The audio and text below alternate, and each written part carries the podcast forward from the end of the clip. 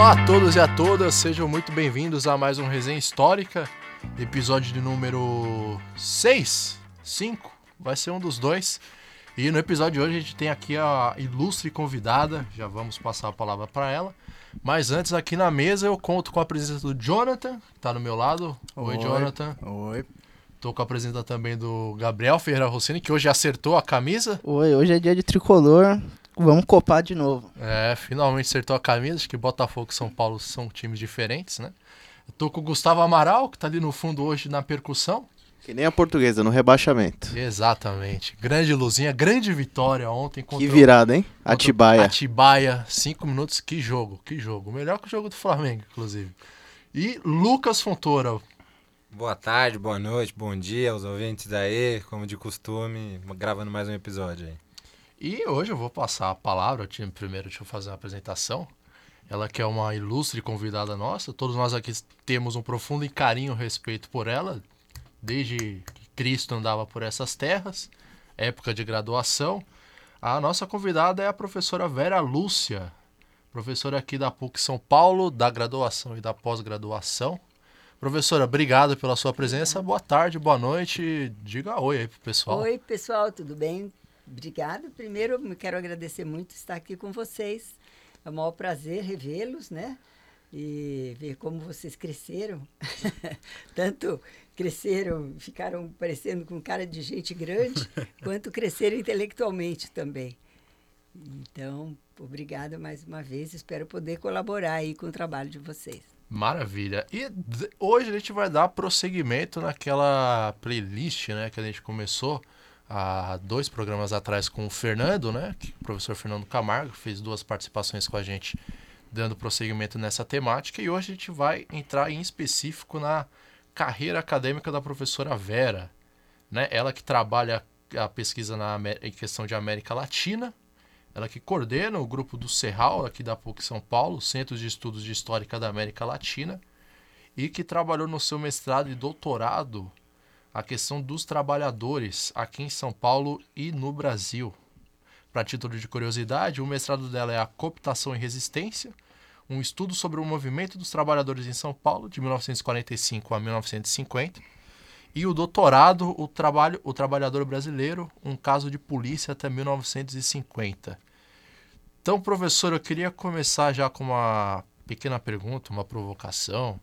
É, como que a senhora abordou essas temáticas? Primeiro, quem são os trabalhadores brasileiros ou de São Paulo naquela época? É, que o que caracterizava um, um movimento de trabalhadores ou uma cooptação e por que um caso de polícia até 1950? Certo? Fica à vontade. Ok.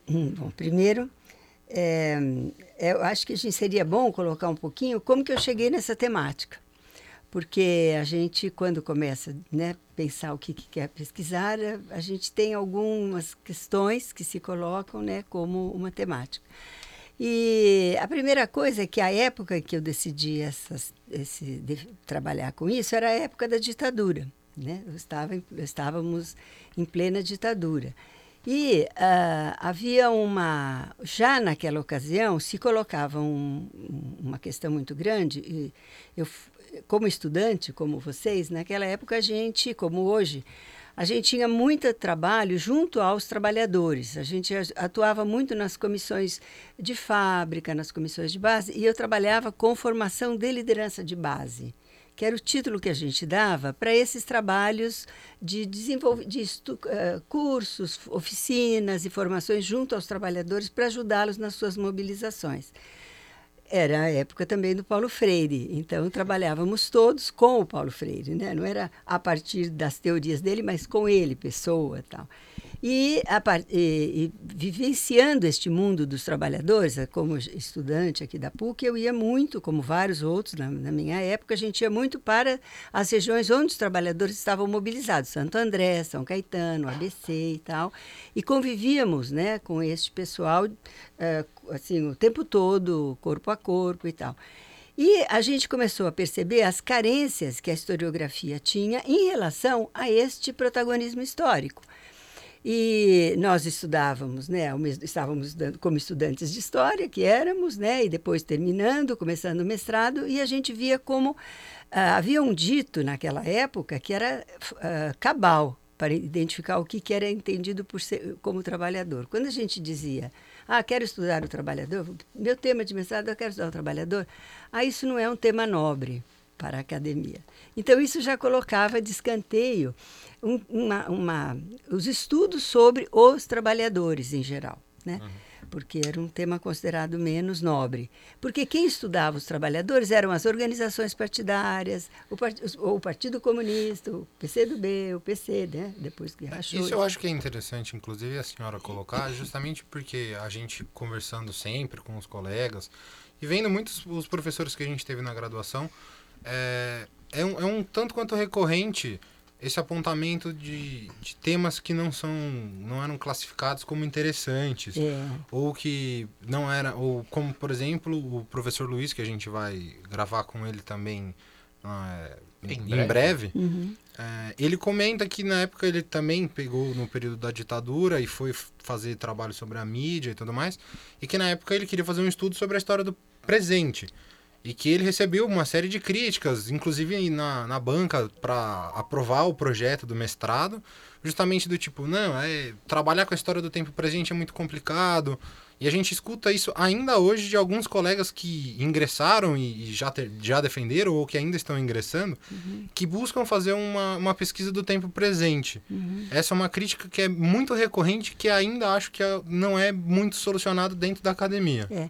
Então, mas você sabe que sobre isso, há aí uma questão interessante que você está colocando. Eu acho que é, é isso também, mas é um- uma, uma, uma questão diferente. Por exemplo, quando você diz que quer estudar a história do tempo presente e as pessoas fazem a crítica, é porque e- atrás disso, lá no, seu, no fundamento desse raciocínio, está a noção, está uma noção equivocada de do que é história.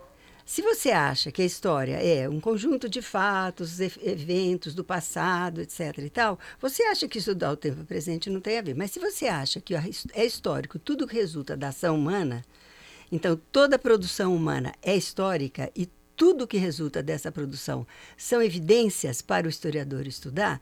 Óbvio que o passado está no pre- o presente, está contido no passado, está no presente também. E você pode tomar isso tanto no presente imediato, visível, claro, aqui todo o passado que ele contém.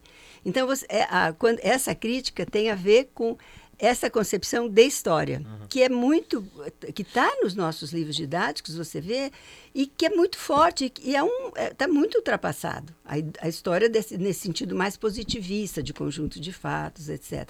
Mas a história como resultado da produção humana e a historiografia, a reflexão sobre essa produção humana, é uma concepção que abarca efetivamente, é, é óbvia que ela, ela tem um sentido mais. Isso não se põe passado, presente, dessa forma, porque as temporalidades, já dizia o Benjamin, né, elas são, eh, elas são, eh, elas têm dinâmicas né, e superposições diferentes.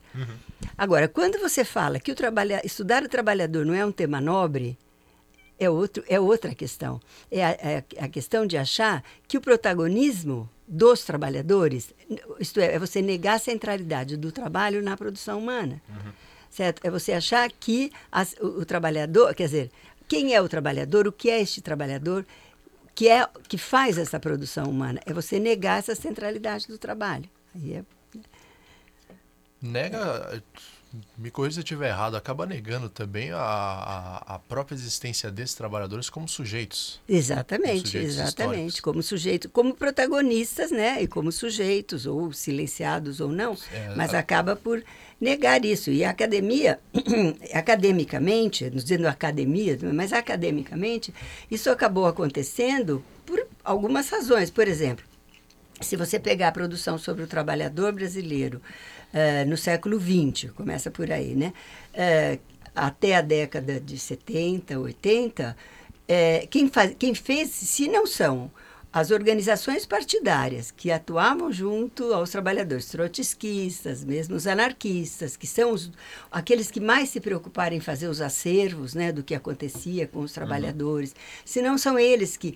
eh, você pega o Edgar Carone, que reuniu toda uma documentação imensa, você pega o pessoal dos partidos que se preocuparem em preservar esta memória das lutas dos trabalhadores, do que eles sofreram, das perseguições, etc., você nem teria material para trabalhar.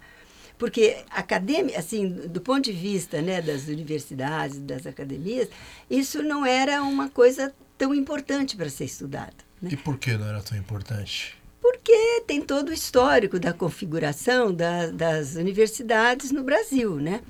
A nossa universidade, a- o nosso pós-graduação, todos vocês sabem, foi feito na época da ditadura. Então, só aí já explica bastante coisa. Ah, né? Foi fundada nessa época, então já explica. Segundo, quem, quem conseguia chegar ao terceiro grau, tá, nas universidades, eram só as pessoas que tinham uma inserção social vinculada ao que a gente pode denominar os segmentos mais dominantes, ou pertencente né, a esses segmentos, que são uma minoria.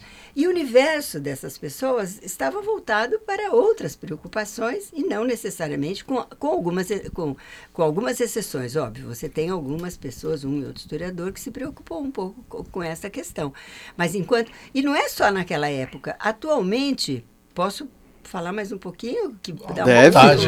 Pode? Sim, deve. Ficou aqui cartesianamente, Não, agora é isso aqui. a- aqui a conversa é, É, tá livre, bom, a então. gente sempre vai Não, mas se você ponderando, olhar, por exemplo, é, até hoje a gente acha que a ditadura no Brasil e, a- e as da América Latina, aqui no Brasil, porque os estudos latino-americanos têm outro caráter, né, outro jeito.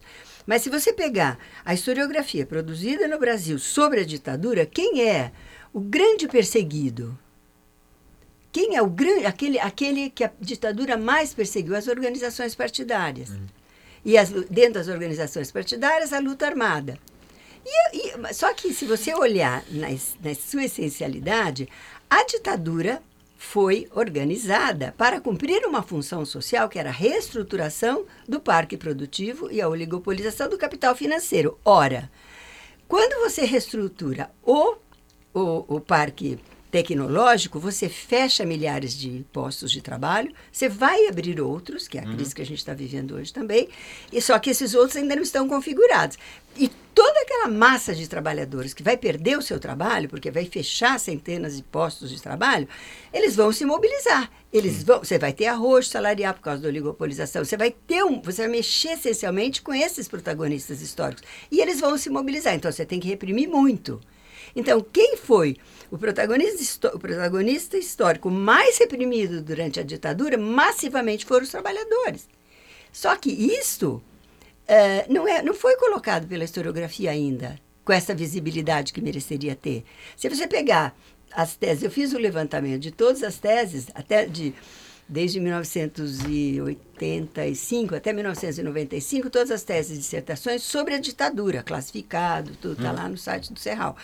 É, se você olhar o conjunto dessas dissertações, depois de 95 muda um pouquinho, começa a se olhar.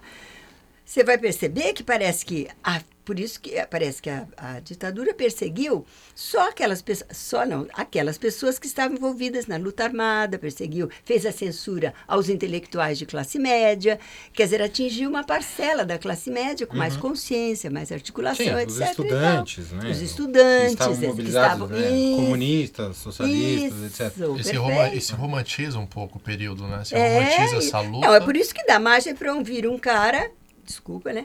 E falar, dita branda, Exato. vir um outro, É. e falar, não foi tão forte aqui como foi nos outros. Não, e não E se foi desculpa, demitido porque de essa é uma das críticas que a gente mais faz aqui, inclusive. Entendeu? E aí que é você tentar esclarecer pega, algumas começa coisas. a ver nos acervos a extensão da repressão dentro das fábricas e que tinha como que eles tinham uma conexão. o que- gente, é um manancial de informações, tem tantas evidências. Sensores dentro Sens- das fábricas também para sensores. O vigiar os RH funcionava como sensor. Os RHs das fábricas. Você, você tem aí um universo enorme de evidências dessa conexão do sistema repressivo dentro das empresas. E não são só as grandes empresas.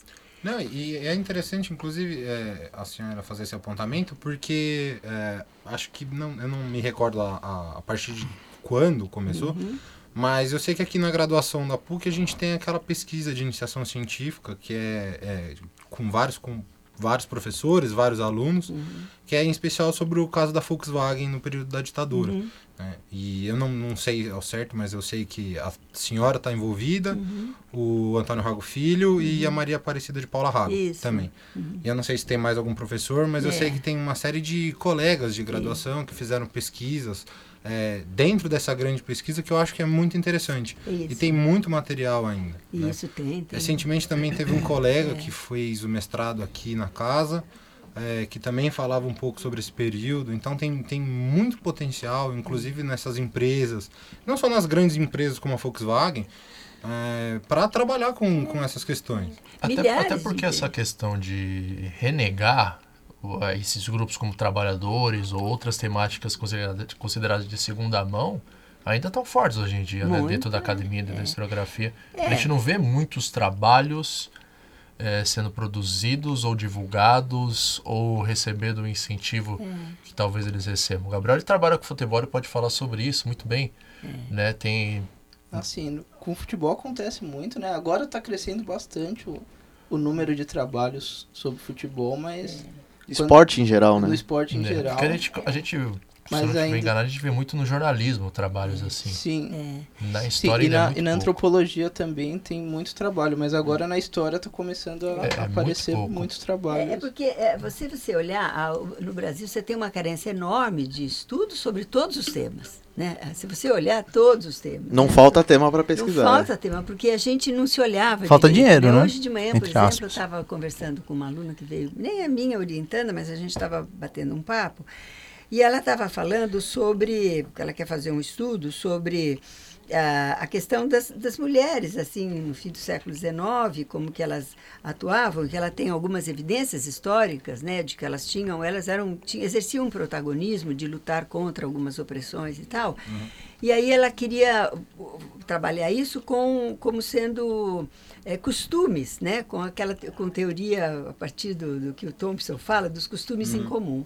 E eu, eu coloquei para ela que tal, ela precisava olhar melhor essas evidências, porque não era um costume em comum. Né? E o que, que é o costume em comum? O costume em comum era a, a- a- era a violência. Né? Esse era o costume em comum. Quando ah, fugia dessa violência, é que é uma reação àquele. É um costume. Quer dizer, costumes incomuns não são necessariamente os costumes progressistas. Né? Que, É, mas é, é importante, inclusive, esse esclarecimento justamente porque ah, a gente pode ter interpretações erradas sobre um, um, um tema, um objeto, né? E, não, e nesse caso, de fato, não é um costume. Na verdade, é, um- é uma luta de gênero, é uma luta de classe. É. né? É uma- ela pode se, é, ser lida com várias maneiras, Uhum. mas algumas maneiras não. Né? Isso é importante pontuar. É, é que nem. eh, Desculpa, a gente está falando uma, uma opção de coisas, né? Ah, sim, mas parece a ideia é essa, ser tinha um fluido roteiro mesmo. Aí, parece Aqui- que tinha um não, roteiro. aqui- aqui. não, a gente sempre faz um roteiro para ter roteiro, um. Ah, um- entendi. Pra ter um O norte roteiro só. é só pra gente não estar falando de questões de trabalhadores reprimidos durante a ditadura militar. É. E daqui dois minutos a gente tá falando do. Pô, a gente tá falando do. O que eu posso falar? Ah, Assuntos cotidianos, de maneira É, geral. assuntos Fugindo- cotidianos, fugindo- entendeu? fugindo do- BBB, a gente começou É. a falar de BBB. Jogo do? Flamengo. Fugindo do foco da. da- Não é pra fugir, é esse nível. É, a gente pode mas a fugir, gente mas. está falando de história. É história, se lida com a história metodologia, dos é. temas da história, Sim. né?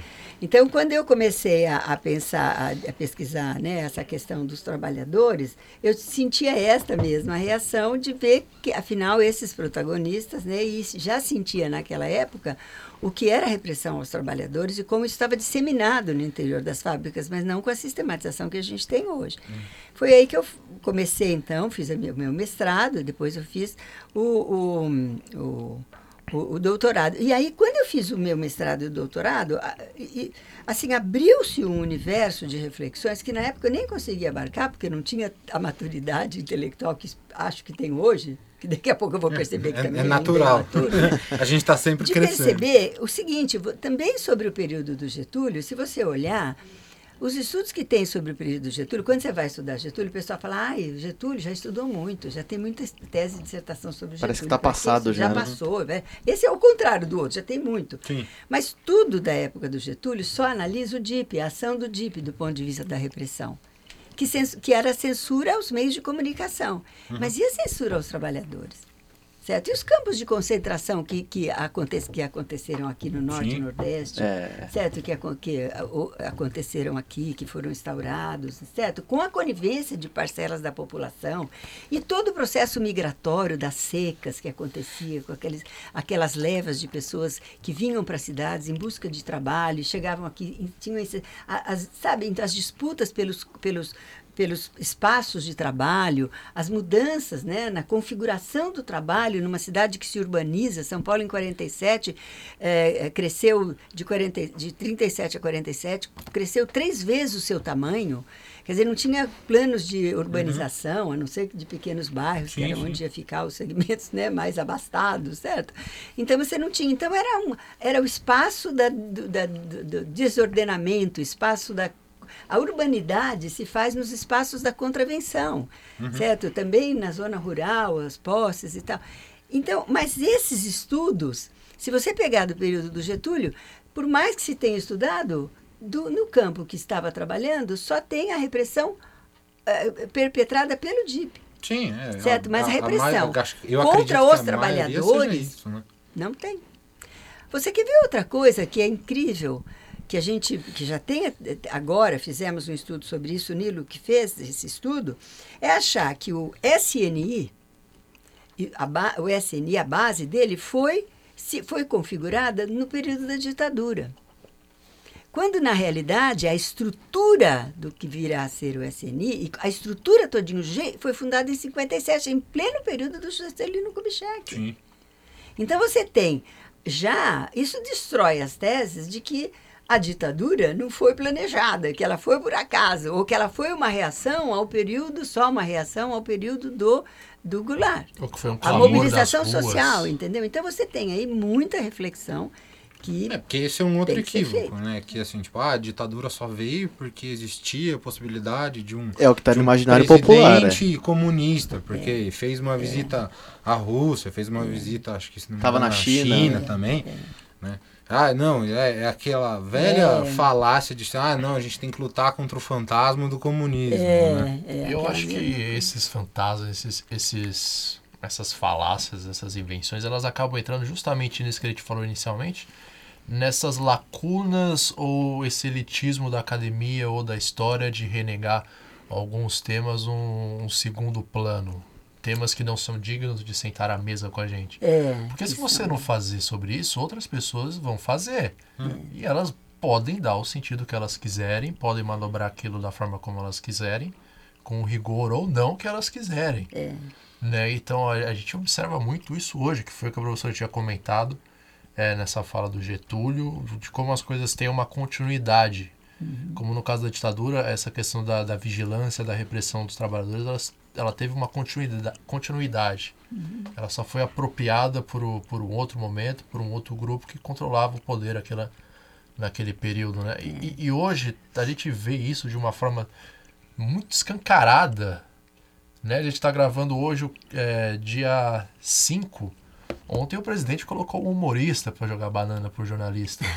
Para disfarçar o fracasso que é o governo dele e como o governo dele trabalha justamente para destruir e oprimir a classe trabalhadora novamente. Exato, e são questões que são postas diariamente. lutas. Como, por exemplo, no, no período do, do presidente Temer, a gente teve a- aquela proposta inicial da reforma, trabalha, tra- da reforma trabalhista e da reforma da Previdência. A reforma da Previdência não, é não entraria nesse aspecto do que a gente está falando aqui, mas assim, a reforma trabalhista, ela permite é, uma série de absurdos que já são recorrentes numa série de postos de trabalho, é, o, eu, acho que eu, não- eu acho que o Rago passou uma vez em uma das disciplinas dele um documentário sobre é, alguns trabalhadores que trabalham em empresas de frigorífico e coisas do tipo, que é justamente ah, são funcionários que têm lesões repetitivas porque Isso. fazem um trabalho exaustivo. E aí você tem menos funcionários porque você tem mais maquinário e aí você tem condições de trabalho que são, são inadmissíveis e aí você tem uma reforma, um projeto político para tornar isso ainda mais natural.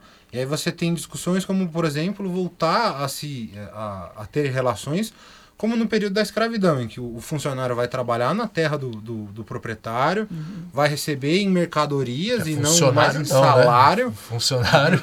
É, é, é absurdo.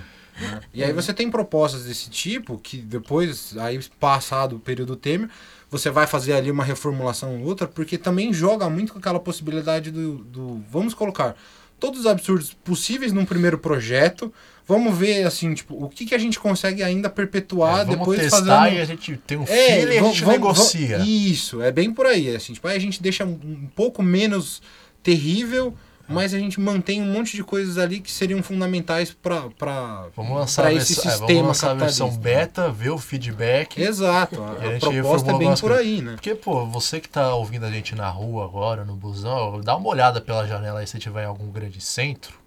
Quantos malucos de bike e mochila nas costas vocês vão ver com algum nome de aplicativo de entregar comida, ou sei É, lá, a que eles gente entregam vive na, todo na, dia. na entendeu? era da terceirização. É, Uber mesmo. hoje Uber quem- também entra. Uber, cara, e Hoje quem não é Uber ou faz serviço de entrega é assim, a É, parcela cara. menor que conseguiu emprego. Exatamente. Essa, essa diminuição que tanto celebram no, no desemprego do Brasil é justamente esses cargos, que você não tem garantia, você não. É você não sa- informalidade. é, Você não sabe para quem você trabalha, e se você atrasar ou, ali algum ou minuto, você você é trabalha descontado. para si mesmo, porque você É, pode cara. ver assim, perto de todo ponto de ônibus hoje em São Paulo, em qualquer bairro, cresce o número de pessoas que estão vendendo bolo, vendendo comida, café, coisas desse tipo. E aí você fala assim: "Ah, não, mas o desemprego diminuiu". Falou: "O desemprego em alguma medida pode ter diminuído, mas sobre que aspecto que você está vendo?" Que qualidade de Porque emprego assim, tipo, é ele esse? pode ter diminuído a quantidade de gente sem trabalho, mas o trabalho informal aumentou drasticamente. É, e a gente, a gente acaba entrando numa outra questão também, que é a qualidade desses postos de trabalho.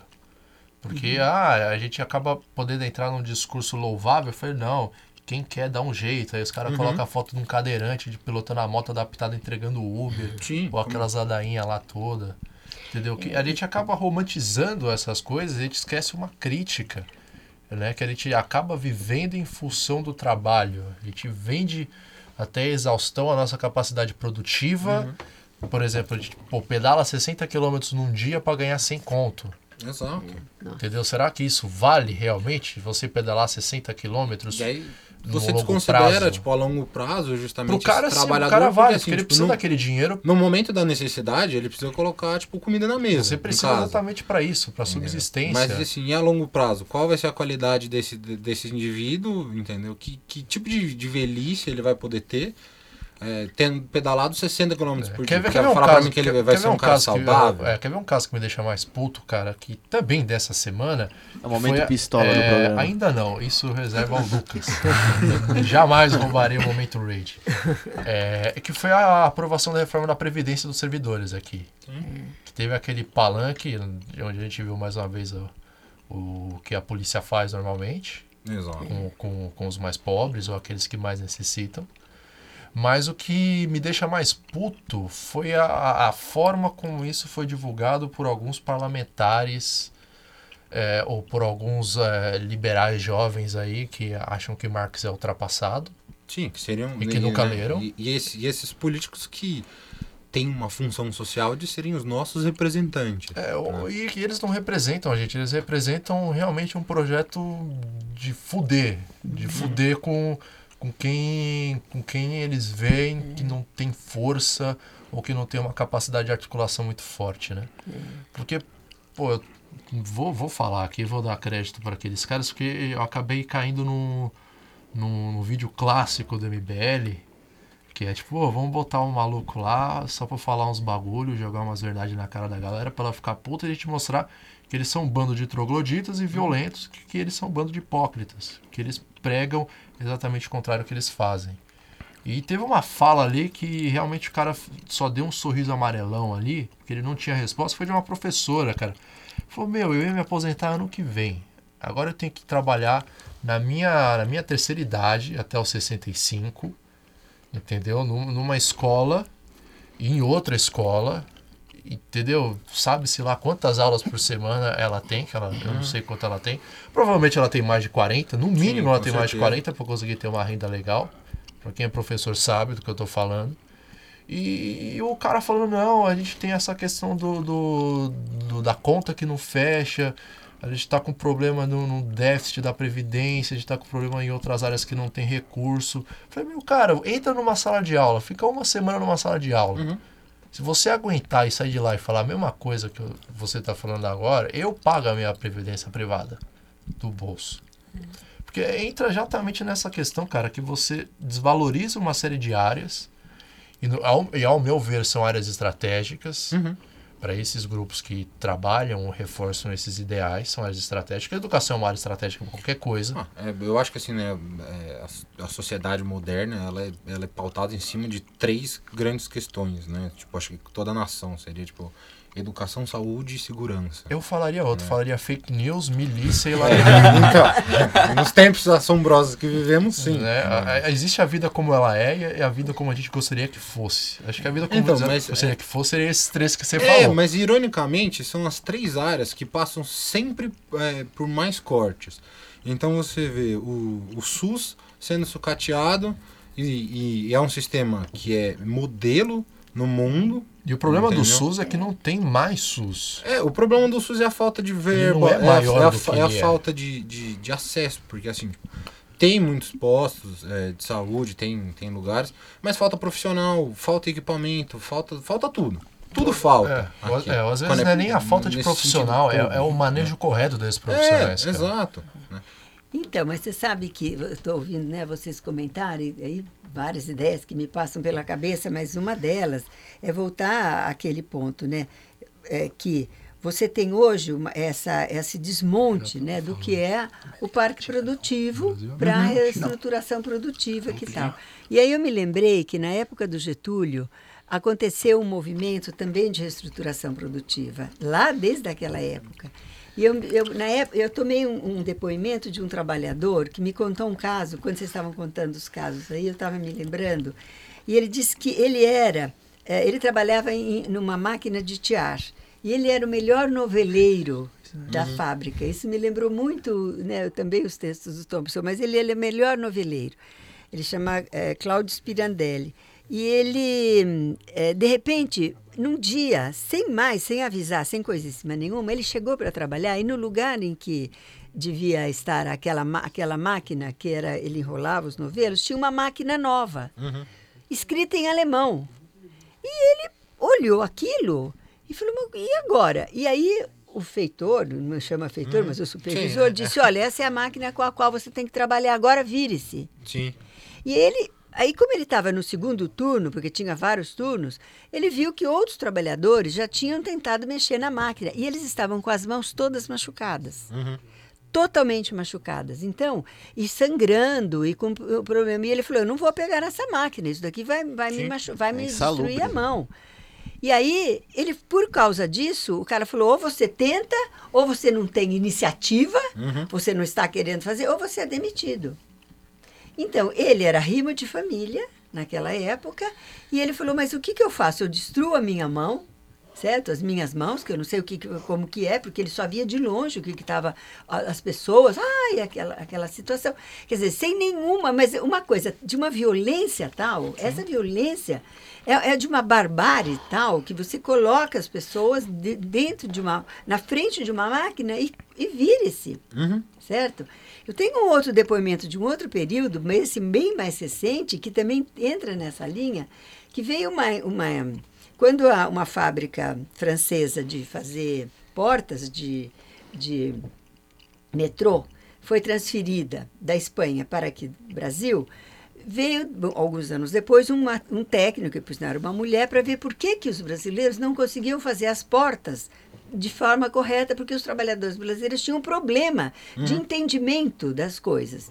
E aí, quando ela começou a, a ver o que, que acontecia, o que, que ela descobriu? Que os manuais de orientação para fazer as portas de metrôs que eram exportadas para o Chile, para outros lugares, porque a central era aqui, os manuais não tinham sido traduzidos. E que se havia portas que eram feitas é porque os trabalhadores tinham dado um jeito uhum. de conseguir entender como que era aquilo sem ninguém ter explicado absolutamente Sim. nada, nem sequer se dado ao trabalho de ter traduzido uhum. os manuais. E pior, aqueles manuais que estavam traduzidos, as medidas estavam erradas, porque esqueceram de trans transformar a medida. Fazer E mesmo assim, eles sacavam que era impossível aquela medida ali e eles davam um jeito de organizar as medidas conforme o padrão. É o nosso Portanto, famoso jeitinho brasileiro. né? Exatamente. Então, quando Sobre o a gente aspecto fala, positivo. isso é uma coisa que é importante dizer. Quando alguém chega e fala o jeitinho brasileiro, presta atenção.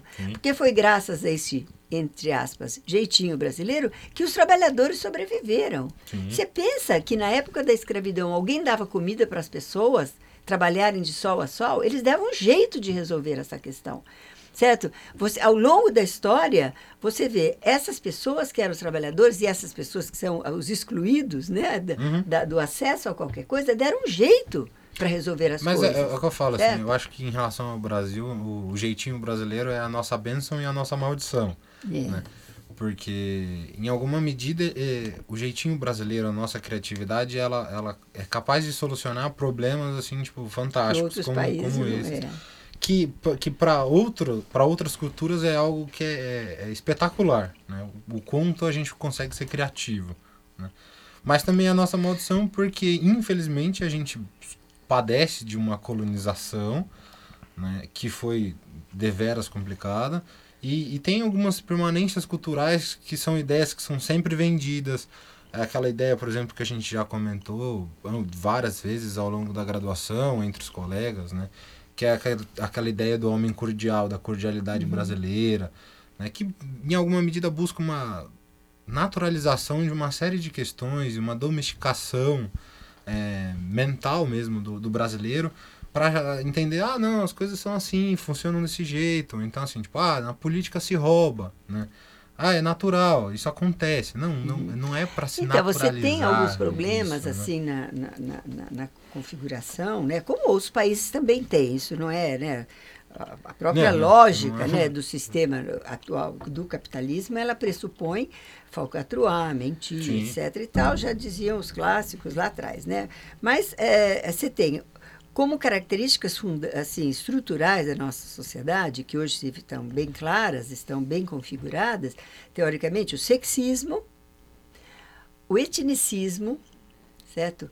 E eh, o sexismo, o etnicismo e o racismo. Uhum.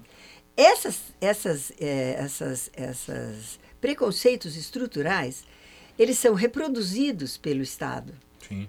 em termos de políticas públicas que Sim, expressam sistematicamente. isso. Então, se você vê, por exemplo, a gente não vai entrar nesse tema hoje, né, da violência institucional, como que ela se põe, mas ela também expressa essa, essa, essa, esses aspectos estruturais da nossa sociedade. Né? O que dá para adiantar é e- que as instituições funcionam baseadas nesses três Isso, princípios. em vez o de, Brasil do é Estado, vamos supor, meio que princípios. fazer a mediação para diminuir isso, ele funciona para reforçar isso. Uhum. Fica um círculo vicioso. Então, a violência institucional, ela reproduz isso em termos de políticas públicas, que são sexistas, que são racistas, que são eh, eh, etnicistas, né? E isso vai é, é, vira assim é naturalizado, né? E essa tese do jeitinho, do, associar o jeitinho brasileiro, que como você colocou, você colocou muito bem, na realidade é um big de um jeito para solucionar coisas insolúveis e para sobreviver, sem o que não teríamos sobrevivido, a- o trabalhador, as pessoas que são os trabalhadores não teriam sobrevivido e nem feito a sociedade que, né, na- nas- apesar de toda a exclusão, de absolutamente tudo, foi certo? Isso é menosprezado, certo? E muitas vezes associado à ideia de que há uma cordialidade aí camuflada, algumas coisas assim, quando na realidade é uma sociedade extremamente violenta. É uma Sim. dupla canalice, né? E Porque sim, você mas- dá esse tipo de trabalho completamente desqualificado, É. com mínimas estruturas e fala se vira. E se vira, E depois exatamente. você não e dá o crédito vira. ele, você não dá e o se você crédito, olhar os você apaga as valores da do, da- do povo comum, os valores da população comum no nosso país, eles são valores muito caros. Eles são valores muito, muito, ah, como que fala? Eles são muito éticos, certo? De onde vem isso, então? O que, que é essa questão? Porque a, a, a- você tem essa, essa, essa, esses três preconceitos estruturais, mas em termos de valores pessoais, nas famílias, nas coisas, são valores, é, tem, é, são valores muito importantes, são Sim. muito éticos, certo? Então, há uma, são contradições com as que a gente tem que estudar melhor e, e- e verificar, porque que, que acontece? É, são as configurações do chamado ainda, ainda hoje o capitalismo selvagem, Sim. certo? Quer dizer, você Cada vez não mais respeita selvagem, indivíduos, inclusive. não respeita a humanidade, não respeita nada que diz respeito ao ser humano. É cada um por si. tal. E você vai manter a forma Exatamente. como essas instituições O funcionam. processo civilizatório significa, na realidade, a desumanização, certo? A negação da humanidade. Você torna dos comum é, o, casos como dessa semana também, da, decorrente da chuva lá na Baixada, que até agora 24, 25 pessoas foram mortas soterradas. E o que você vê são os próprios moradores com as próprias mãos tirando E a solidariedade tirando o corpo dos vizinhos, procurando o pai, procurando o filho, É. procurando o cachorro, ou ajudando o bombeiro que também se Exato. ferrou ali. É, não, Você não vê nenhuma autoridade realmente estatal. É, é como se fosse É, comum como da, o é, é exemplo comum da vida que foi, brasileira. por exemplo, o óleo despejado no, no- É, no Nordeste. é, e, tipo, aí continua, você, ninguém aí fala você vê a, a população indo tirar o, o óleo no braço, e aí você tem uma romantização do tipo, olha que lindo, o povo brasileiro, tipo, indo lá. Cara, Lindo não, caralho, não é lindo. mano. Aquilo ali dá câncer, Entendeu? mano. Vai ser Porra, você no sabe- braço da galera Exato, ali, você mano. não sabe, tipo, o que, que vai é causar na, puro, na velho. população. E você não tem, tipo, a, a União se prontificando a solucionar um É, problema. cara, você não, você Que- não que tem é nenhum dela? plano, você não tem nenhum plano emergencial pra isso. Você tem aquele de contingência. É famosa a- nota toda a pronta que você manda e os caras só lêem no é jornal, a, cara. A, a forma como foi configurado né, o Estado, enquanto expressão né, do- da governamentabilidade, não estou falando do Estado-povo, mas Estado enquanto expressão da governamentabilidade, é um Estado que não foi feito para atender a população. Ele já foi configurado desde o início para atender 10% da população. Sim. Ele é todo feito para E isso. continua. E hoje a gente está nesse hoje, 10% a entendeu? milícia, é né? para isso. Quando você estava falando do SUS, né? Quando universalizou o SUS ou quando universalizou a educação básica, etc., já lá na, né, na, na década de 90, e, que, por que que qual foi a questão? Porque só tinha acesso certo ao, ao, ao à saúde pública um número muito pequeno Sim. de pessoas. Quando as pessoas vêm com esse essa romantização a que você referiu, de que a escola no meu tempo era melhor. Era melhor porque era, tinha 10% da população usando todo o dinheiro público.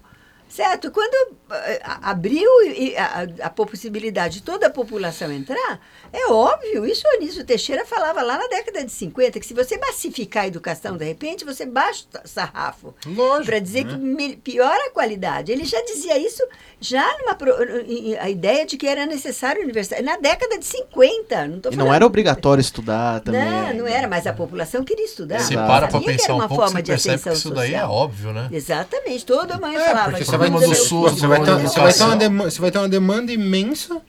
E você com- não tem com qualidade pe- de preparo com- pra... com- É, porque você vai ter poucos lugares, poucos profissionais, entendeu? Pra atender uma população que, que, que É, não condiz. E, Inclusive, né, né, aproveitando esse, esse, esse gancho de educação, foi na época da ditadura, frente a esse começo de, de problema, que começaram a, a contratar qualquer, qualquer idiota para dar aula. Sim. É. Começou naquela década de 60, 70, aquilo ali. E, e sobre a questão do trabalho na ditadura, o nível de evasão escolar infantil para ter que trabalhar era muito grande também. É.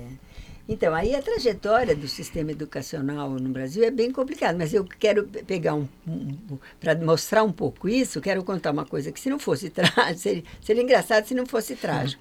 Na época do Fernando Henrique Cardoso, foi a época que as- o chamado neoliberalismo estava em pauta nos países latino-americanos. Então, fazia parte das diretrizes neoliberais a privatização dos serviços públicos, educação, saúde, habitação, transporte, etc.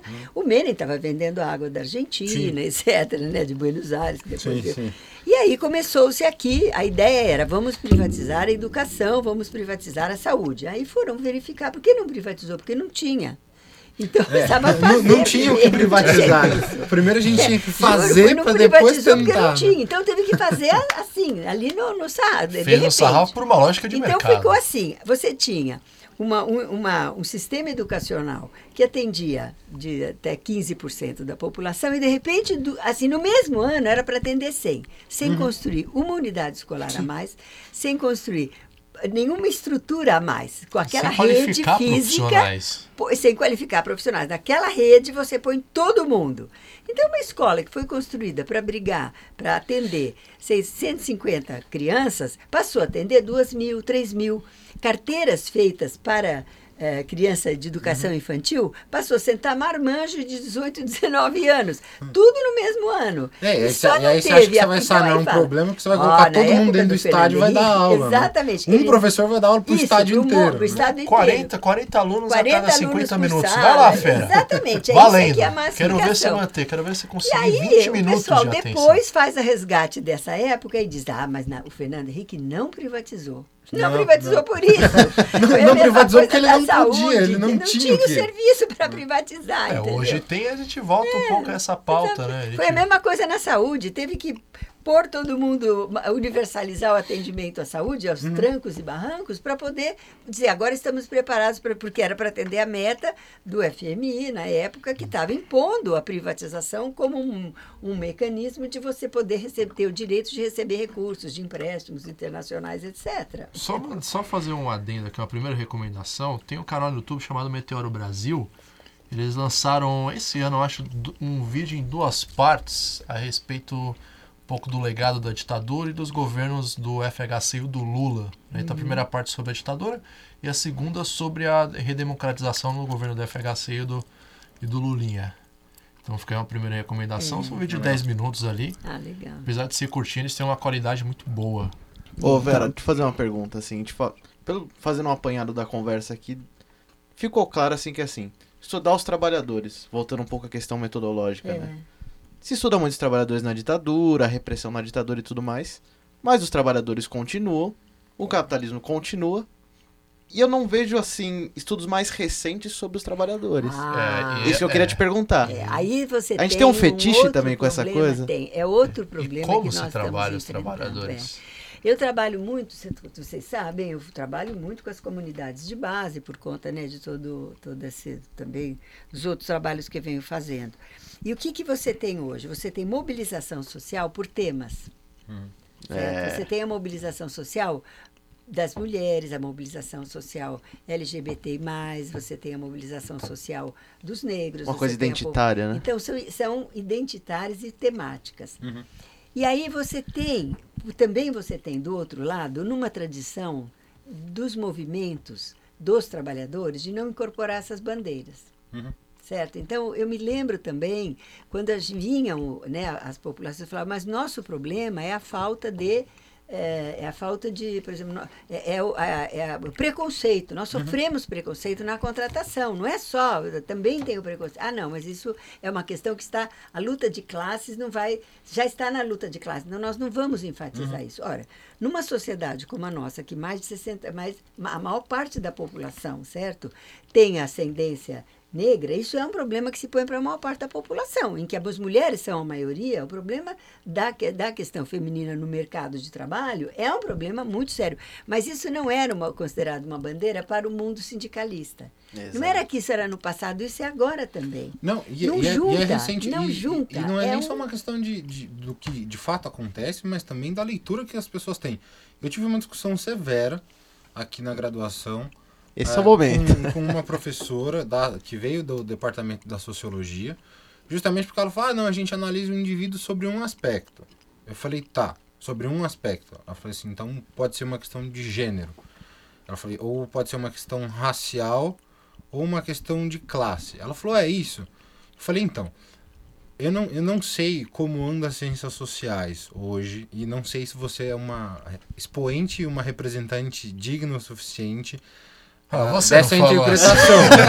Você não falou assim, nem fudendo que você Não, falou eu, assim. falei, não, eu falei, eu Não é juro, eu, possível. eu juro, assim, ele estava sério nessa hora. eu, eu juro, eu juro que eu achei que eu, não, eu Você é juro- uma expoente, porra. Cara, eu juro que essa foi a disciplina do último semestre da graduação. Mas eu falei, eu o passei raciocínio, a faculdade inteira sem ter problema. Calma, não Eu falei, pistola, termina o raciocínio, numa disciplina no. E último aí, semestre. você falou isso? Eu falei, olha, eu não sei como é, como funciona se essa é uma leitura que é da sociologia mesmo.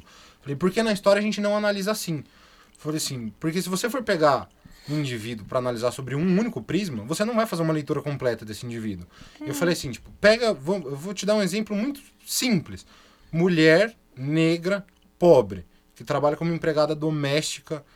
Você vai falar para mim que você vai analisar ela sobre um único prisma, e que você vai falar para mim que você consegue fazer uma leitura desse indivíduo. É indissociável que ela só ela, ela não tem um único problema. É. Ela tem três problemas e ela tá inserida numa lógica que é absurdamente opressora. Por quê? Ela é mulher que já sofre um, um grande preconceito. Ela é negra, que a gente vive sobre um racismo velado e por vezes escancarado. E ela vem de uma classe social pobre, que é sempre reprimida. Você vai falar pra mim que você vai analisar sobre um aspecto? É. Pra mim Então, é mas insuficiente. isso- eu falei, então- a história não É, analisa dessa Mas forma. isso daí, gente, é um problema que vocês que são jovens, vocês que estão aí, que são as novas lideranças que estão surgindo, têm que enfrentar.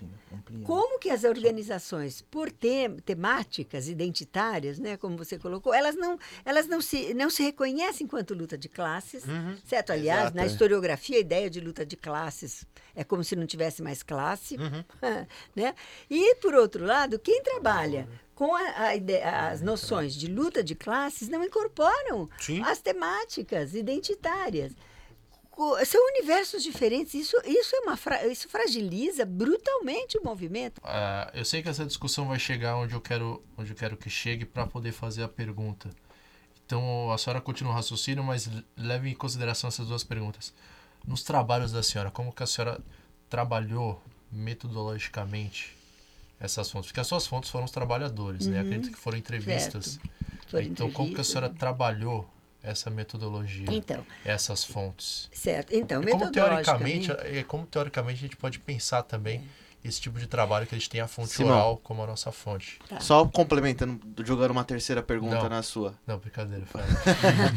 Não, tem a ver, tem a ver com o que você tá falando. Assim, na época você Ai, falou que que. pergunta difícil, já estou me sentindo pressionada. Não, fica tranquilo. Tá melhor que o Roda Viva, pelo menos. Assim, só dentro do que o Simão falou, você falou que não, não tava na pauta do dia estudar os trabalhadores, É. né? Eu queria saber, na academia, qual que era a pauta do dia?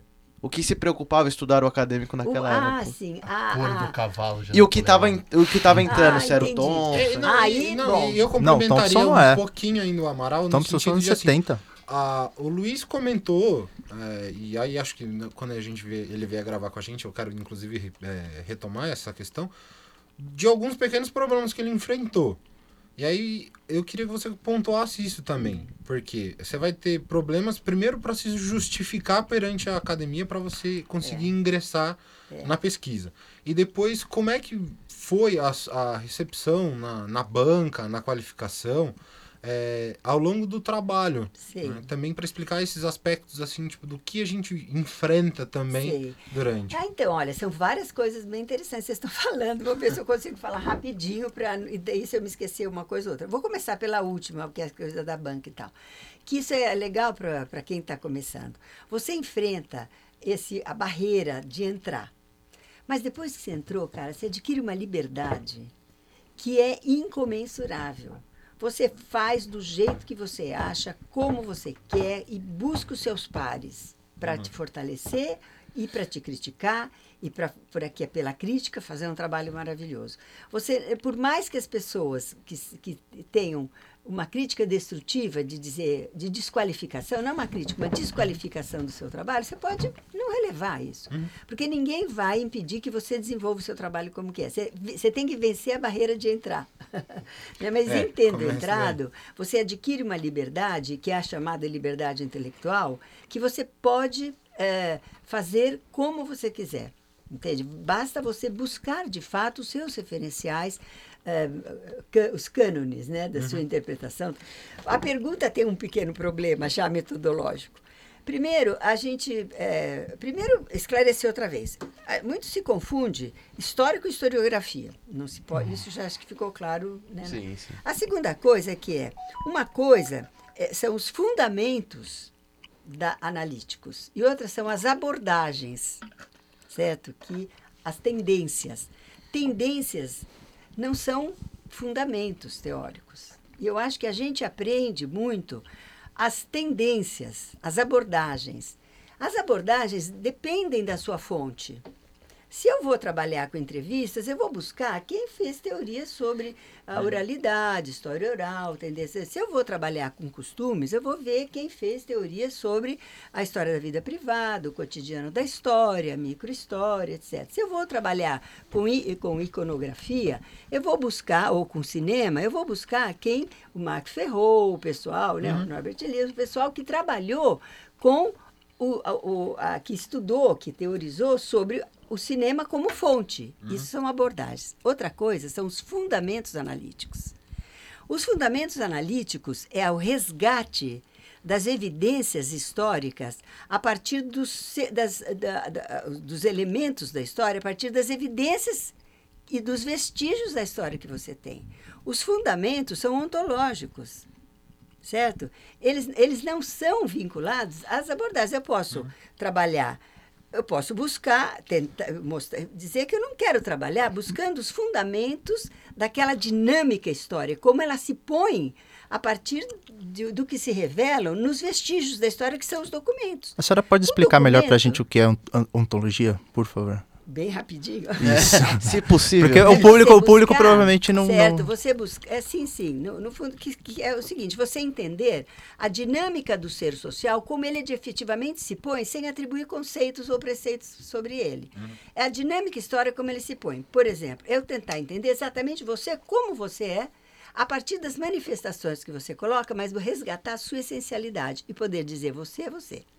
Isso é legal pra caramba, né? É, metodologicamente, você Você faria é, tipo, é uma análise elemento- imanente. Agora, isso entendeu? significa, isso é possível porque você tem estratégias para chegar a, a, a- objetivar isso que está inerente em você e que nem sempre é aparente. Tá Não, as pessoas. É isso que eu reclamo, as pessoas não me entendem. É exatamente isso. Exatamente, Exato. exatamente. Mas tudo é bem. Você, você quer ver, vou dar um exemplo do que é a aparência e a, a, a- o que é? Aparência, esse está errado, não é bem mas o que, que é resgatar a ontologia do ser social? Que ser social? Aquele ser histórico que você está estudando. Eu vou dar um exemplo, você vai entender bem clarinho. Você pega a historiografia sobre a Revolução Mexicana. Então, vamos lá. né? O que, que a historiografia entendeu que era que, que era a, a função, o que é, qual foi o papel que os camponeses, que eram as comunidades indígenas, cumpriram? Eu, não, eu vou falar bem, falo bem rápido. Toda a historiografia, inclusive os críticos do capitalismo, você pega o Adolfo Dilli, o Mauro Teó, blá, blá, blá, blá, o que, que eles entenderam? Que os camponeses queriam o quê? A propriedade privada. Eles queriam a propriedade privada. Então, eles não eram revolucionários. Portanto, a posição deles, e pior, depois do que fez a Revolução, ainda antes de chegar né, na finalização, lá para 1900 e pouquinho, antes de chegar em 1910, quando, que, qual foi a posição deles? Nós queremos, de novo, a Espanha nos dominando. Sim. E o que, que eles entenderam disso, a partir desta aparente verdade, esta aparente, né? Que os camponeses, você pega, o que, que eles querem? Eles estão se mobilizando para trazer de volta os a metrópole espanhola para ser novamente dominado. Eles são reacionários, eles são e formou-se inclusive um exército vermelho para combater os camponeses, que eram os indígenas, as nações indígenas, Que, e verdade, massacrar, foi etc. E tal. o contrário que eles Agora, queriam, né? hoje se busca entender por que, que isso por que, que eles se punham desta forma. E se começa a perceber que havia um, um fenômeno que começou um pouco antes. No período ainda da crise da Espanha, o senhor lá, os, os reis espanhóis, tinham dado aos indígenas o direito chamado de sudicidade, que isto é, são súditos de sua majestade, isto é, eles têm direito de formar exército, ser elegíveis e têm direito às suas terras. Não era propriedade, mas eles eram eh, reconheceu as terras que eles tinham. Quando foi a independência, o que, que as independências fizeram? A independência anulou os direitos de donação e instituiu a propriedade privada. Que significou milhares de pessoas e de camponeses perderam todos os seus direitos. Que foi o que, que o Marx analisa nos trabalhadores do- dos lenhadores da Silésia. É o mesmo fenômeno, só que massivamente. O que, que eles olharam e fizeram? Era melhor antes? Sim. Percebe? Então, isto é pegar o fenômeno por aquilo que ele aparenta ser. E outra coisa é você pegar o fenômeno pela sua dinâmica interna, por aquilo que está inerente àquela dinâmica, e entendê-lo melhor.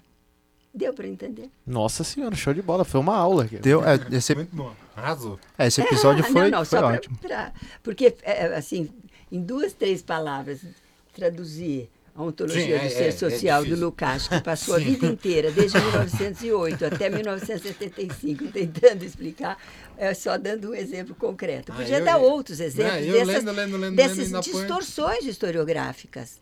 Certo? A partir do momento que você analisa só pegando pela aparência e aportando teorias Sim. a partir do, do tipo de fonte que você está analisando. É óbvio que Certo. aí eu vou. Certo? Então, É, e claro que para entrevista você, tem toda uma dinâmica própria que vai nessa lógico, aí você tem. Lógico, então. Por exemplo, você toma uma, uma, uma entrevista, se você tomar a entrevista por aquilo, apenas que a informação que o sujeito que está entrevistado te dá, mas se você pegar as palavras-chave, for verificando qual é o sentido que cada conceito, cada palavra, cada substantivo, porque os conceitos são substantivos que ele fala, tem naquele, no conjunto das falas, você vai perceber, e depois você verifica que função social cumpriu aquilo, porque a análise né, da ontologia pressupõe que você verifique que função social cumpriu aquilo. Porque senão você chega à seguinte conclusão, pegando o outro. O ditador chega e fala, estou defendendo a democracia. E como você desmonta isso? Você vai falar, né, porque você não é... É um, é um discurso um- um- que é o chamado disputa de, de, de, de, Narrativa? de narrativas. Quer dizer, eu falo uma coisa, você fala outra, tudo bem? Sim. Como Não. se elas se equivalem. Você tem é, isso é- estratégias isso é complicado. de identificar que um elemento está dizendo que alguém está, é, qual foi a função social que se cumpriu e qual é o sentido exato que se revela naquela aparente informação que ele está te dando. É, não, naquela isso- informação que é E aparente. você tem outras questões técnicas que são ainda mais complicadas, né? Assim, recentemente eu tive um colega que defendeu o mestrado aqui, o Gabriel Romito. Eu acho que a senhora lembra dele. Uhum. Né? E ele trabalhou justamente com, com a Flasco, que é a fábrica, é, se não me engano, da região do ABC e tudo mais, que viveu uma autogestão né, durante muitos anos. E aí ele fala, fala, "Pô, você tem um outro problema técnico, que é como é que você vai entrevistar esse, esse trabalhador. Porque aí você vai para uma, uma, uma outra questão, que é assim, tipo, como é que você entrevista? E aí, teoricamente, você tem, tipo, várias opções. Então, você tem uma entrevista estruturada, Estruturada, que você é. vai com um questionário bonitinho para o cara te responder. Uma semi-estruturada, que ela, ela tem é, focos em, em questões, mas você dá liberdade, uma liberdade maior de, de resposta, ou sem nenhuma estrutura. Né? Vamos colocar assim, que é, é uma entrevista, tipo... Que nem é, a nossa aqui. isso, é uma conversa que você senta e vai falando assim, tipo, sem é, um roteiro, propriamente dito. E aí você tem justamente que levar em consideração, porque assim, se você fizer um- um- uma, uma entrevista estruturada, com questões que você coloca é, tentando encaminhar, direcionar as respostas para validar alguma coisa, você acaba, em alguma medida, você pode restringir ou você pode ter uma percepção errada sobre os acontecimentos de fato. Então é interessante, inclusive, que você faça é, diferentes tipos de entrevista, né? Que você tenha uma entrevista semi-estruturada, que você tenha uma conversa informal, ou que você tenha um questionário um pouco específico, para que você consiga cruzar essas informações e elas te deem uma maior percepção da realidade. É. Porque ainda assim é uma entrevista, né? E ainda assim as- a- o, É uma- o é trabalhador ele pode não, não te passar tudo aquilo que de fato ele vive, né? É porque você também vai levar em consideração a perspectiva do, do indivíduo. É, e você tem que entender, a, a memória, assim, do, né, a memória é seletiva. Sim. Certo? Então, ela, é, a, a, a, vários a psicologia já explica isso muito bem. Você grava determinadas coisas, depende das suas características, ou você grava, como eu, por exemplo. Eu só gravo aquilo que é bom. Entendeu? Minha memória seletiva, coisa que foi ruim das relações pessoais, briga com o marido, essas questões, porque separou, eu nem lembro. Eu Mas Faz muito era bem. muito Eu eu legal.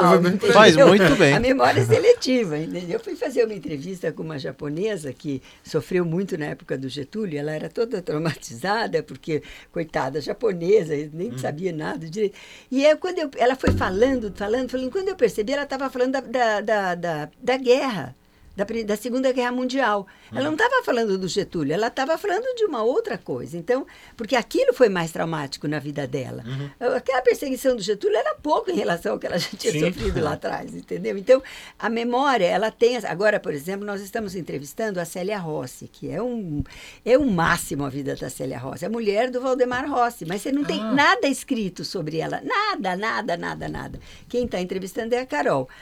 E, na Carol não, desculpa, a Jaina, que são duas meninas de iniciação científica. Elas estão azougue em entrevista. Já fizeram 36 horas de entrevista, Ah, que legal. continua, né?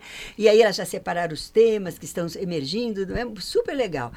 E aí, eh, e a PUC nos deu o dinheiro para comprar os equipamentos, então a gente está bem. Olha, Que beleza. É, Um pouco de filantropia da universidade. gente, né? Infartou ali.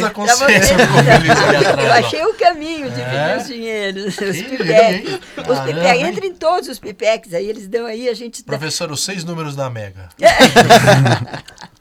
Pipex, exatamente. Conheço, Pipex. Pipec, essas coisinhas.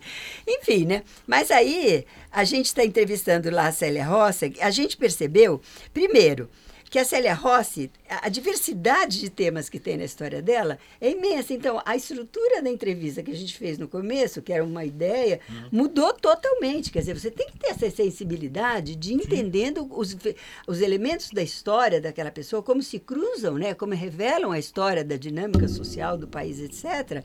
E você tem que ir mudando as estratégias da entrevista. O entrevistador também tem que ter, como vocês estão fazendo aqui. Era para ter um roteiro sensibilidade, bonitinho, né? né? E aí vai mudando à medida que os temas e as coisas são interessantes. Ela foi uma das lideranças do Infomar. O que, que foi Infomar? Infomar.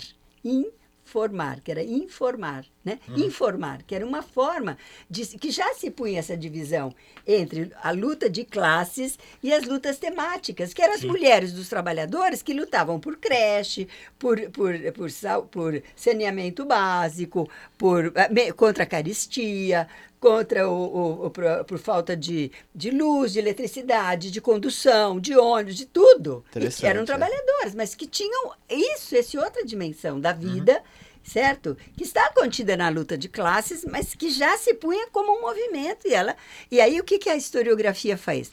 O Valdemar Rossi é o máximo, como de fato foi, um grande líder, etc. e tal. E a, e a Célia Rossi, todo o trabalho dela de organizar todo o movimento imenso, nenhuma palavra. Nem ela falava de si, ela falava do marido. Ela falava, não, a gente quer que você fale de si. Não, mas Valdemar Rossi, a gente fala, sim, tá bom, a gente já sabe. Mas você... Fale mais sobre É, não, você. mas- Fala mas- mais mas sobre isso é você. Mas e você, como você fez isso? Ah, foi fácil. Eu fui lá, juntei a, a vizinhança, aí fiz um panfleto, aí não sei o que lá. Nossa, explica mais isso, porque o Valdemar. Bom, acho que tem muito pano para manga ainda. Valdemar Rossi, Condição dos Trabalhadores, é, críticas ao liberalismo, é, Big Brother Brasil também foram temas que apareceram hoje. E enfim, hoje, hoje acho que foi um dos o, episódio de correu muito bem, do ponto de vista pessoal, gostei muito que eu vi aqui e eu vi. É, mas a gente tem que lembrar so- sempre aquela questão do horário. Então a gente vai ter que apressar algumas coisas. Mas não se preocupe, você que está ouvindo, a gente vai dar continuidade aqui nessa conversa, puxando a partir de alguns pontos. Ah, então vamos lá para a nossa parte de indicações de leitura. É, vou, vou começar aqui pela, pelas minhas. São duas, na verdade, e uma delas eu alterei durante, durante esse episódio. Então vou começar por ela, que a primeira se chama Racismo Estrutural, que é do professor Silvio de Almeida. É, é, lembrei dela a partir dessa, dessa discussão sobre os pilares do qual a sociedade e as instituições do Brasil foram formadas, que ele aborda um pouco essa relação do que o Lucas e a professora Vera discutiram, de pô, você vai olhar para o sujeito só a partir dessa ótica, mas ele não existe em outra perspectiva. E, enfim, ele aborda um pouco isso, aborda um pouco essa questão, então ele fala sobre racismo e economia, racismo e direito, e mostra como essas coisas às vezes estão interligadas e mostra um pouco do erro que se comete se tentar separar essas coisas e olhar para esses problemas de forma é, muito mais racional e individual, em, em caixinhas, em categorias, do que algo que faz parte de um todo e que merece atenção como tal. E a segunda É, é o História da América Latina, que saiu pela, pela Edu, se eu não me engano, que é uma coleção acho que de 10 volumes. Eu não vou passar os 10. É, vou passar aqui o volume 4, 1870 a 1930, e o volume 8, que é pós-1930, Ideias, Culturas e Sociedade. É, fica aí a ênfase para esse volume 8, que é essa coleção foi organizada pela Leslie Betel e é divulgada pela EDUSP. E tem PDF, se eu não me engano, todos os 10 volumes, então vale a pena. E tem um livro que eu queria, ele é muito, tá, também está na internet, que foi feito para nós, historiadores brasileiros. Num dos congressos né, da Associação dos Docentes de História da América Latina, que eu participei, de que eu participei, a DILAC, né, da qual faço parte, nós, nós historiadores brasileiros colocamos a dificuldade que nós no Brasil temos de entender a América Latina, porque toda a nossa historiografia, todos os nossos olhares eh, são para a Europa, né? Como dizia o Garrincha lá, só esquecemos de perguntar para eles como eles vão jogar. porque Só esquecemos de dizer para ele que nós brasileiros somos europeus, só precisamos falar para eles. E o que, que é. E o, o- aí nós pe- pedimos, porque qual era a dificuldade que a gente sentia? Que todos os livros que falam de América Latina falam na- no particular de cada país com muito detalhe, que a gente queria ter uma visão. E eles de fato escreveram. Sérgio Guerra Vila Boy escreveu um livro que se chama História Mínima da América Latina, que é um livro para a gente, para nós brasileiros, é uma homenagem para que nós nos, nós adentremos né, aos estudos de América Latina. Então, e ele também está em, na internet, tem duas versões, uma versão mais condensada e uma versão mais ampla, mas vale a pena eh, eh, tomar também como referência, né? Há várias coisas, vários estudos, e ele é recente, é um livro bastante recente. E o Sérgio Guerra Vila Boy esteve aqui conosco né, em 2016 e faz parte dessa coleção que a gente está publicando pela Eduque, que saíram 14 volumes daquele congresso de 2016 que agora estão vindo a público. Né? Então, mas depois a gente pode falar para vocês. Bom, da, da minha parte, eu vou deixar a bibliografia por conta do, do- dos meus colegas. Eu vou a bibliografia no próximo episódio da América Latina eu vou passar outras coisas. Agora eu vou passar só alguns filmes que ligam. Alguns, né? Alguns. Um, Mas dois, é três, quatro, três, cinco, três só. Ah, primeiro filme que a professora estava falando dos estudos dos trabalhadores, tem um documentário muito interessante que é o Libertários, do Lauro Escorel. É. E depois teve uma, não exatamente um remake, mas um- uma espécie de releitura, uma atualização dessa, dessa da, de filmes documentários, tal, porque esse documentário do Lauro Escorel foi um marco, né? Do Adrian Cooper, que é um, eu conheço ele como diretor de fotografia, mas enfim, ele, ele fez esse hum, curta-metragem, curta ou média-metragem, que é o Chapeleiros. Mas enfim, esse documentário é muito importante porque ele mostra, isso a professora, ele mostra ah, como que foi essa greve geral de 17 aqui em São Paulo. É, esse documentário foi feito com uma ampla, um amplo apoio do grupo de pesquisa da Unicamp, É, Unicamp, que eles têm todo um... o acervo do Edgar.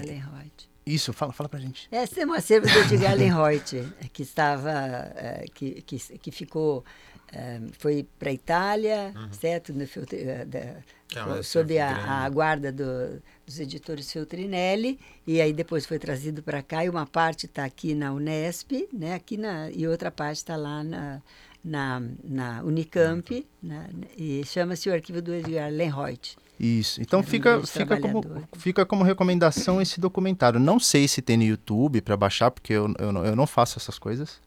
Eu, eu... Não, você é um otário. Não, otário nada. Eu sou, eu sou um colecionador. Você é um colecionador otário. Não, não. Porque segundo o Simão, quem compra DVD... É defasado. é defasado. Quem estuda isso é defasado.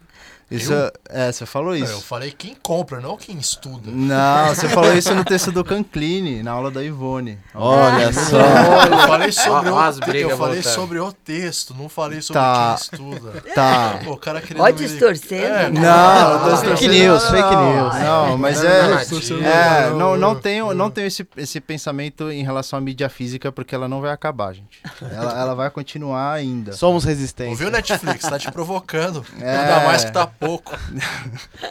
Que, aliás, podia melhorar um pouquinho essa produção, né? Vamos Podia, dizer. né? Eu vou te É, contar, Algumas viu? coisas, principalmente essa volta aí do- dos russos como vilões, né? Essas Ai, coisas. Meu Deus do céu. Bom, tem esse documentário, tem o outro clássico que é o Terra em Transe do Glauber Rocha, que isso vocês encontram bastante material na internet, tem vídeos no YouTube que, é realmente explica. muito bom.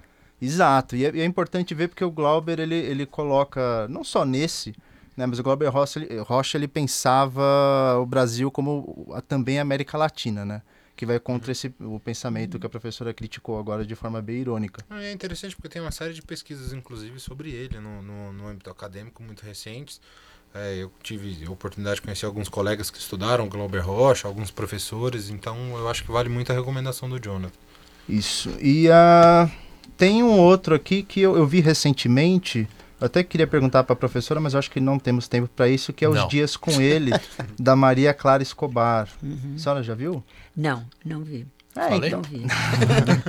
Mas é, ele é recente, ele é interessante e ele vai estar aí na descrição É. do episódio. Eu vou, vou assistir, com certeza. Se quiser Adoro emprestado, já- já pode. Eu quero. Ah, então já. já Aliás, aliás, deixa eu falar, eu tenho uma coleção de filmes. Eu Aí, tinha Simão. uma coleção, eu tinha Eu também de tenho. filmes Só que eu históricos. baixei tudo em torrent. Não, não, então, mas espera, deixa eu só falar isso, eu não vou falar muito. E o que aconteceu? Eu perdi os meus filmes todos. Eu passei por um HD, toda ela, encheu um HD, e é uma coleção que eu fui reunindo de pessoas que, que eh, inclusive ex-alunos, fundamentalmente com a colaboração deles, que encontraram filmes, por exemplo, sobre a ditadura uruguaia, sobre, Nossa. sobre mais coisas, e que eles conseguiram ah, alguém legendar, porque é dificílimo você entender. Dá eu perdi trabalho. tudo. Deu um pane no meu HD externo. E eu não tinha, porque ele estava entupindo meu computador, porque estava, entendeu? E eu perdi tudo, então. Quando eu falo para vocês que eu gostaria que vocês, se vocês têm boas coleções, eu quero recuperar. Eu tenho os títulos Ótimo. todos, de todos os Ah, filmes já que tá- eu tinha. meu acervo tinha mais de está à sua 200 disposição. filmes, gente. Tinha eh, eh, eh, Meus eh, torrents também. Filmes da América Latina, por exemplo, como esse que agora até tenho de vez em quando, é, que é La Noche, La Noche de los Lápices, que é a Ah. Noite dos Lápis, que é um filme que precisa assistir, é maravilhoso. Mas isso é fodástico. sobre a América Latina, a gente depois talvez venha falar alguma coisa. Hoje nós falamos mais de Brasil, né? Mas eu tinha, assim, uma coleção enorme e perdi tudo. Né? Não, vamos Então, se vocês essa- puderem me ajudar a recuperar, aí, em vamos. troca da entrevista aqui, ó. É, vamos pegar essa lista, vamos deixar disponível no nosso Instagram. É. Quem, quem escutar e tiver um desses filmes aí, entre em contato com a gente, que a gente repassa pra professora. Isso, ah, Eu- boa ideia. Eu vou yes. fazer uma... Indiquem filmes nos comentários. É, também. É, Ajuda a gente. Faz a indicação aí agora. hoje bibliográfica. É, a gente comentou aqui ao longo do episódio duas delas, né? O Costumes em Comum do Thompson, que eu acho que é, é muito interessante. A, a, a professora Vera falou sobre, por exemplo, o roubo de lenha do Karl Marx, que hoje a gente encontra uma versão recente, inclusive, que é Os Despossuídos, da editora Boitempo. E aí faria mais uma recomendação que é do Engels, que é a situação da classe trabalhadora na, da classe Inglaterra, trabalhadora na na Inglaterra. também da editora Boitempo, porque acho que dão algumas diretrizes ali interessantes. Não, diretriz é uma palavra que eu não, eu não gosto muito. Perspectivas É, interessantes mas pra se dão, perspectivas interessantes para se analisar de- a classe trabalhadora. E faz favor de ler o volume 3 do Thompson, viu, gente? Porque Sim. lê o volume 1, A Miséria da Teoria, e acha que não. É no volume 3 que está explicado claramente o que, que é a noção de costumes. né. Muito bom. Vai, Gabriel. Você eu- tua camisa hoje. Eu vou deixar um livro aqui que é do Dreyfus, Herman Dreyfus, que é o 1964, A Conquista do Estado, que ele trabalha justamente o que a professora falou da, da questão da burguesia no golpe, desde antes do, do governo do João e o Goulart. Dreyfus é uma recomendação importante. E o Dreyfus, ele é um, um- um- ele é um dos primeiros historiadores que teve, até porque era brasilianista, acesso a uma documentação que da época da ditadura, que naquela época ninguém tinha. Sim, né? Então sim. ele pôde revelar coisas muito importantes, né? A- o peso e bade a participação da burguesia na construção do golpe, né? Isso, e Isso tem é PDF, com certeza. É, um- É, é um livro bem grande, mas é muito bom. muito bom, é uma referência. Bom, a minha. Achei que a gente ia entrar em América Latina hoje, né? Mas pelo visto o papo foi muito bom, não entramos. Ia ressaltar o livro que você indicou do Bethel, História da América Latina. Ah, Leslie Bethel. É. E indicar também um, um que tem sido importante para mim, que é o Rio da Prata e a consolidação do Estado Imperial. É, que entra nessa discussão que a gente falou entre Brasil e América Latina. Perfeito. Ah, e acho que tem, bom, a recomendação também para quem quer estudar a América Latina, as veias abertas da América Latina do Eduardo Galeano é, é imprescindível. E também, como a gente entrou muito em trabalho, talvez caiba aí formação da classe operária inglesa do Thompson. Uhum. Muito e bom aqui também. no Brasil, é uma boa né, pedida.